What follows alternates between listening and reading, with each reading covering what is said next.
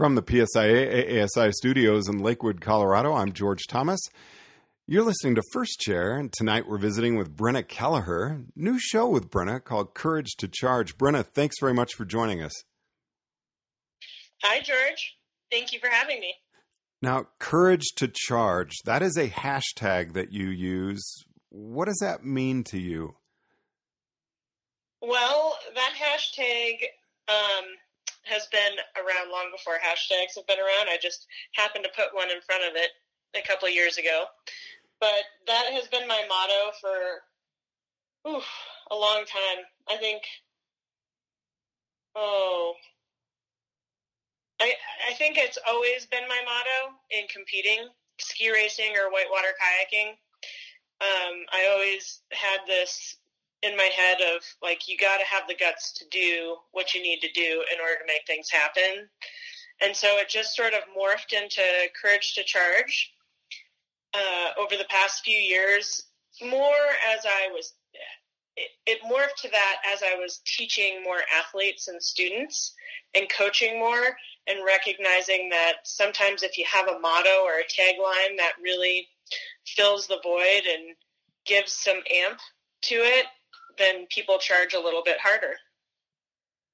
And it gives them a little more courage. I like that. Now, what you you really started that with your racing career, ski racing, and whitewater kayaking as well. Uh, yeah. You Maybe com- uh, I don't think a lot of people know this about me, but I com- I competed professionally for over. Ooh, gosh, I started in probably the 99 2000s and competed on the whitewater freestyle circuit. And then I attended two world championships. I did not know that about you. now, what do you find more uh, oh gosh, for for lack of a better word, challenging? I mean, being in heavy whitewater or on a really challenging ski run? think they're both. I think they're they're both challenging in very different ways. Um, whitewater, I have over the years started taking less risks in. I prefer leisure trips. Whitewater, you know, seven day whitewater raft trips where I can kayak is what I prefer.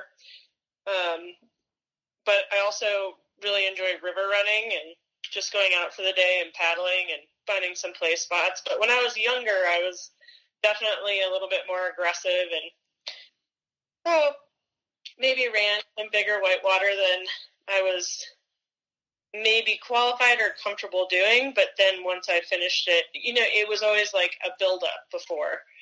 So um, with whitewater, it's more about it's very similar to skiing. You're you're having to learn to read lines and know where to go and pick out landmarks and you know learn how to ride waves and ferry across a river and use features to your advantage. And skiing is very similar in that regard. They're both very independent sports. Now you don't happen to teach whitewater do you? I do. You do? I, okay. I don't really i don't as much as i I don't teach as much as I used to.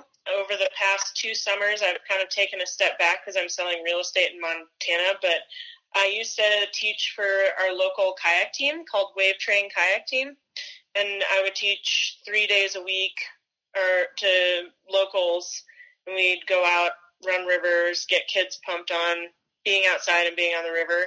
And then, interestingly enough, my sister you know, we talked a lot about the different avenues my sister could go with her camps. You know, uh, as you know, George, she has um, Keely's camps for girls, and they're mostly ski racing and backcountry skiing. And then she also has a women's component for skiing. But uh, this year, she added a whitewater kayaking camp for young women, and I'm going to be helping coach that in Jackson Hole this summer as well. Now, courage to charge. I see you totally have that in your life. How do you convey that to your students, so especially someone who maybe is timid, where that saying would really help them out? Well, you have to take it in increments and you have to take it at their level. You can't just take them to a 10 foot waterfall and say, okay, run this. You know, or you can't take them to a mogul field and say, okay, run this. You need to set them up for success and put a progression or um, sequence of events that might lead them to be believe and trust in you and put you to the advantage.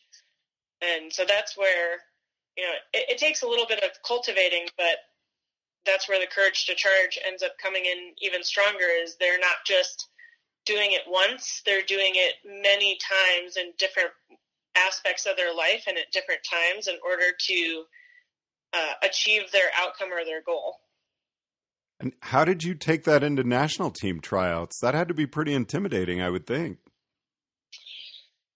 Oh, yeah. National team tryouts. I didn't. I guess I don't know. I didn't really understand what I was getting myself into. It was a lot more challenging than I uh, thought, but it, it's the same way I would have taken a student. You know, break it down. Every everything we did, I would break it down in my head, and then I would just go for it. It was like, well, now or never. So you're either going to do it now or you're not. So. And you did. I did. yeah. There was some visualization going on before, but yes. So, with the national team, you're two years into it now. Tell us what you've accomplished that you wanted to accomplish or your goals, and what are you still working toward achieving uh, before the end of the four years? You know, one of my biggest goals with getting on the national team was learning more, more about my own skiing and more about skiing as a nation nationally. Uh, and I, my goal, the first year I didn't do too many events, I think mostly because um, people didn't really know who I was. And then last year I didn't really, I didn't get to do academy either, but I had the chance to meet and talk to some people.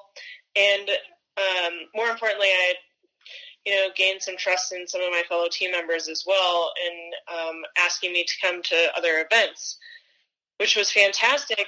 And year two, I just really wanted to try and get to as many places as possible across the U.S.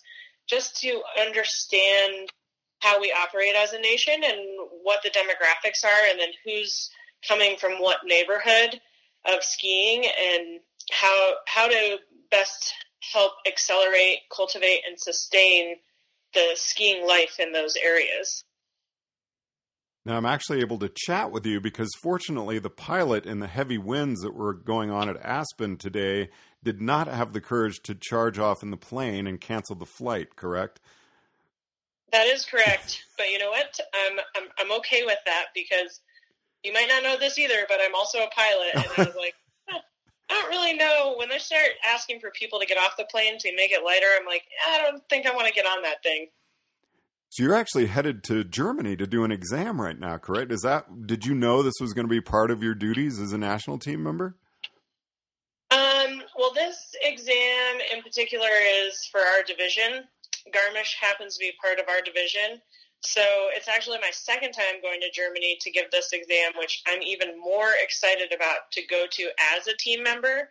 Because the year, the first year I did the exam there, it was the year before tryouts, and um, it was actually the year of tryouts. I, I specifically asked for that exam so that I would get more time, face time in front of my peers.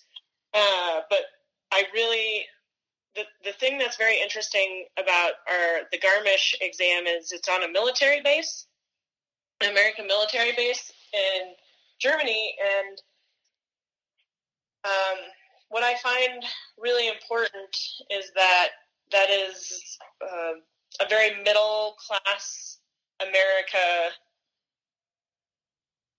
uh, population of skiers. So they're they're not teaching to you know it's not a destination resort for American skiers. It's where American military personnel go, and so the the strategies of teaching are a little bit different. And then the instructors there, it's pretty fun to work with, and trying to get them pumped on and up to par on you know our how we envision skiers in America. I want to chat with you a little bit about uh, this past week. I was lucky enough to ski with you for three days. And one, your teaching was excellent. But what really it just caught me off guard was uh, yeah, I got my 30 year pin this year. And uh, you were having us do some drills that yeah, I learned 30 years ago, but you put a different spin on them. You had a different focus with these drills, and it made them I had a huge change in my skiing doing some of these things that I've done throughout my entire career.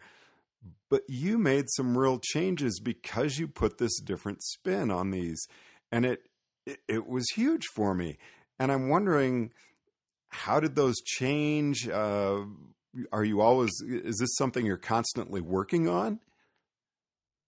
Honestly, George, it comes from being a teacher and mindful of my students, just paying attention. And I actually, a couple of those drills that I have done with you, some of them are a little bit newer that I'm starting to experiment with and understand in different ways.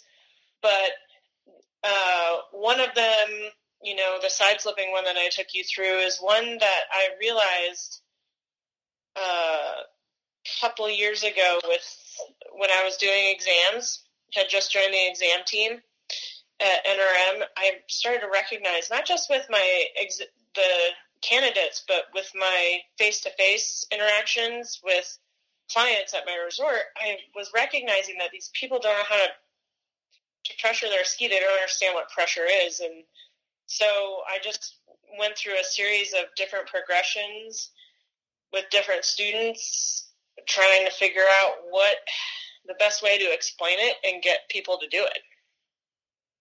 So you really came up with those on your on your own.